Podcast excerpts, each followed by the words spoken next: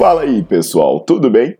Bem-vindos ao Fitcast, Fitness com Cérebro. Eu sou Paulo Gentil, doutor em Ciências da Saúde, autor de best-sellers sobre emagrecimento, hipertrofia. Eu sou professor e pesquisador. Este canal foi feito especialmente para quem gosta de cuidar do corpo, mas não descuida da inteligência. Aqui a verdade é dita com evidências científicas, doa a quem doer. Não esqueçam de seguir o canal e divulgar. E também eu convido vocês para olhar os links na descrição do canal para ver as minhas aulas, meus livros e também me buscar nas redes sociais.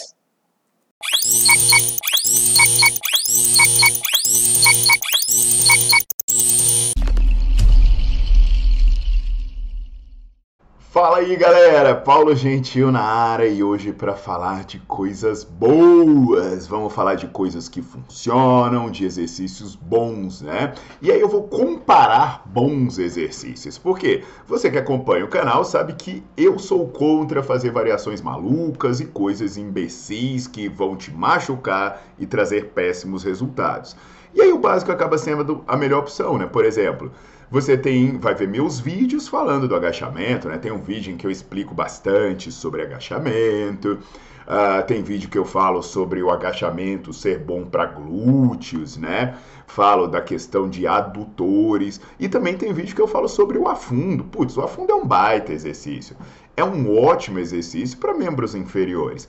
E aí a pessoa assiste esses vídeos e aí fica aquela questão, né? Qual dos dois eu faço? Eu devo fazer os dois? Um é melhor do que o outro. E aí sempre essa pergunta, Paulo, então qual é fácil? Qual é melhor? Qual é o melhor? Essa pergunta sobre qual é o melhor exercício. E, obviamente, eu vou responder baseado em estudos, porque aqui só se trabalha com evidência científica. Essa bosta de eu acho, de eu sinto, de olha o meu shape é para gente idiota, né? Então, assim, esses lacradores aí não tem vez aqui, caceta. Então já deixa o seu like no vídeo, já bota para seguir o canal e aproveita enquanto você vai enxergando a vinheta aí, você já vai compartilhando esse vídeo com a galera que gosta de treinar e a galera que gosta de coisas boas né?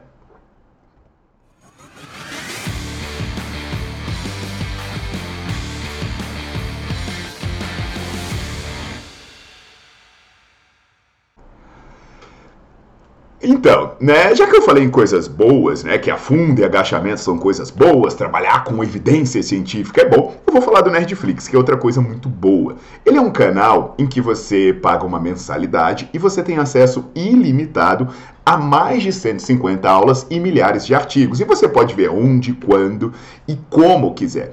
É, as pessoas costumam dizer que ele é tipo uma pós-graduação eterna, né? Que sempre que você tiver uma dúvida, você pode estudar sobre um tema.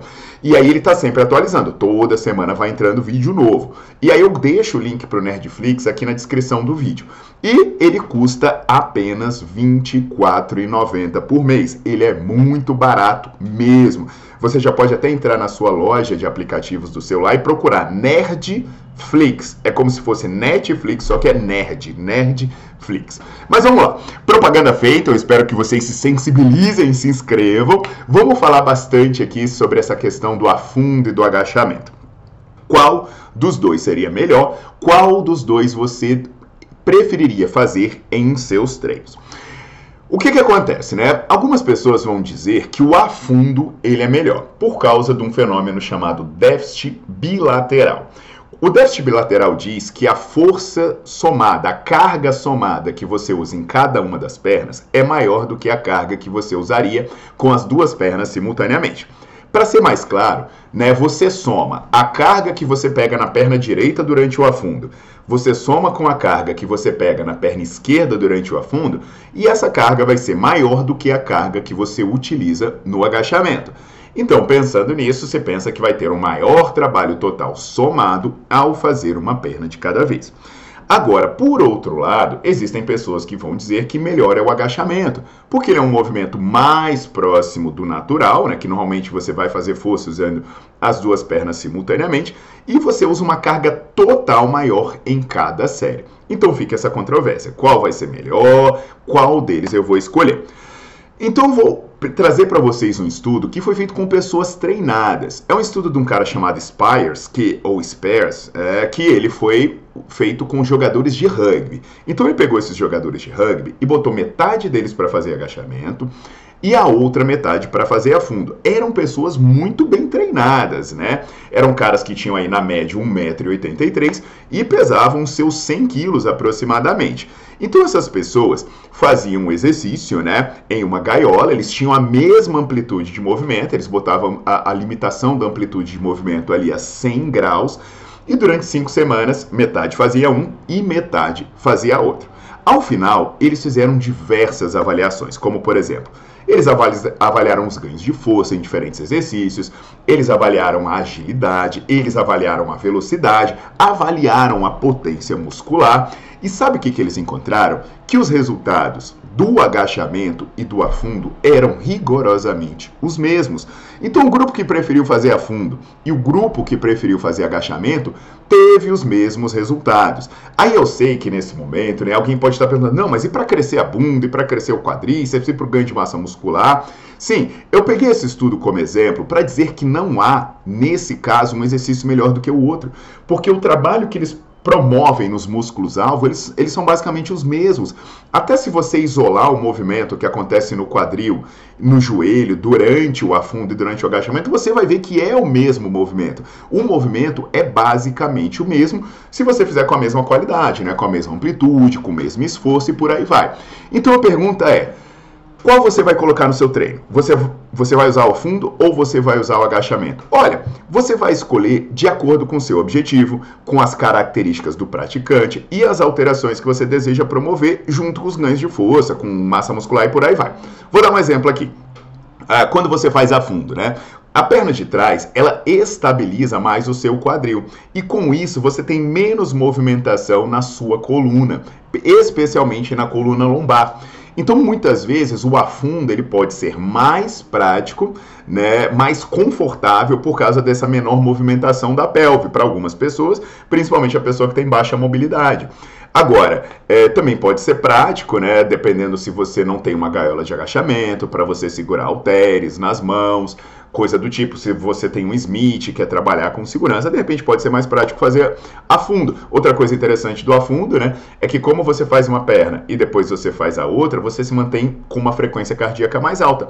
O que pode ser interessante se você estiver pensando em simular um treinamento intervalado na musculação. Né? Eu falo no meu livro de emagrecimento, o título é Emagrecimento, Quebrando Mitos e Mudando Paradigmas, sobre o uso da musculação para perda de gordura. E aí o afundo pode ser interessante nisso. Agora, agachamento também é muito bom, né? O agachamento é um movimento que ele, ele é muito transferível para diversos gestos esportivos, para atividades de vida diária. Ele é um movimento que trabalha muito bem diversos músculos ao mesmo tempo e é um movimento que está muito bem estudado. Os ganhos de força, de massa muscular no quadril, na, é, no, no quadríceps e até mesmo o potencial de trabalho da panturrilha dele é muito grande. Inclusive, o o agachamento costuma ter um maior trabalho de tornozelo do que o afundo, porque como você envolve mais projeção dos joelhos à frente, você tem também um maior trabalho de tornozelo. Até há, há estudos mostrando que a panturrilha ela tem um trabalho no agachamento que chega a ser maior ou igual o que o quadríceps tem. Então, assim, independente do exercício que você escolher, lembra de não fazer fuleiragem. Faz o básico. Faz o básico, né? Você pode ter motivo para escolher entre o afundo e o agachamento. Legal. Mas você não vai fazer passada, porque isso é uma porcaria. Você não vai é, fazer uma ginga de capoeira, né? Você não vai colocar a barra em cima de um ombro apenas, né? Você não vai fazer agachamento caindo para um lado, de uma perna só indo para o lado. Você não vai fazer agachamento na ponta dos pés, você não vai fazer esse squat, porque não vai fazer agachamento ajoelhado, porque isso aí já é uma bosta, né? Você pega o básico e destrói ele. Então, aí já não é nem uma falta de ter conhecimento, é questão de burrice mesmo, nessas né? variações. Agora, então você vai fazer o básico e vai ser feliz. Agora lembra, gente, que também você não é obrigado a fazer os dois. Por quê? Porque existe uma dose ideal de estímulo. Então, ah, esses dois são bons, eu vou fazer os, os dois sempre que vai ser ótimo. Não. Lembra que tem leg press, sabe? Tem leg press unilateral. Você tem outras coisas que você pode fazer. E lembra que você tem que somar o estímulo total do seu treino, que se você fizer excesso, os seus resultados podem ser ruins. Isso também vai te predispor a problema de saúde. E falando em dose de treino, eu tenho aulas que são muito boas sobre a dose de treino ideal para você ganhar massa muscular, quantas séries você precisa. E isso tem que ser combinado com a recuperação, porque também, ah, Paulo, então quantas séries são ideais para ganhar massa muscular? Depende. Qual a intensidade que você colocou? Quantas vezes por semana você está exercitando? Entende? Então, para você se aprofundar nesse estudo, entra no Nerdflix, que é o canal que eu falei anteriormente, e a descrição está aqui no vídeo, tá legal? Então, se você não deixou, deixa o seu like no vídeo, bota para seguir o canal e sai enviando esse vídeo para galera que quer ter bons resultados e trabalhar com inteligência.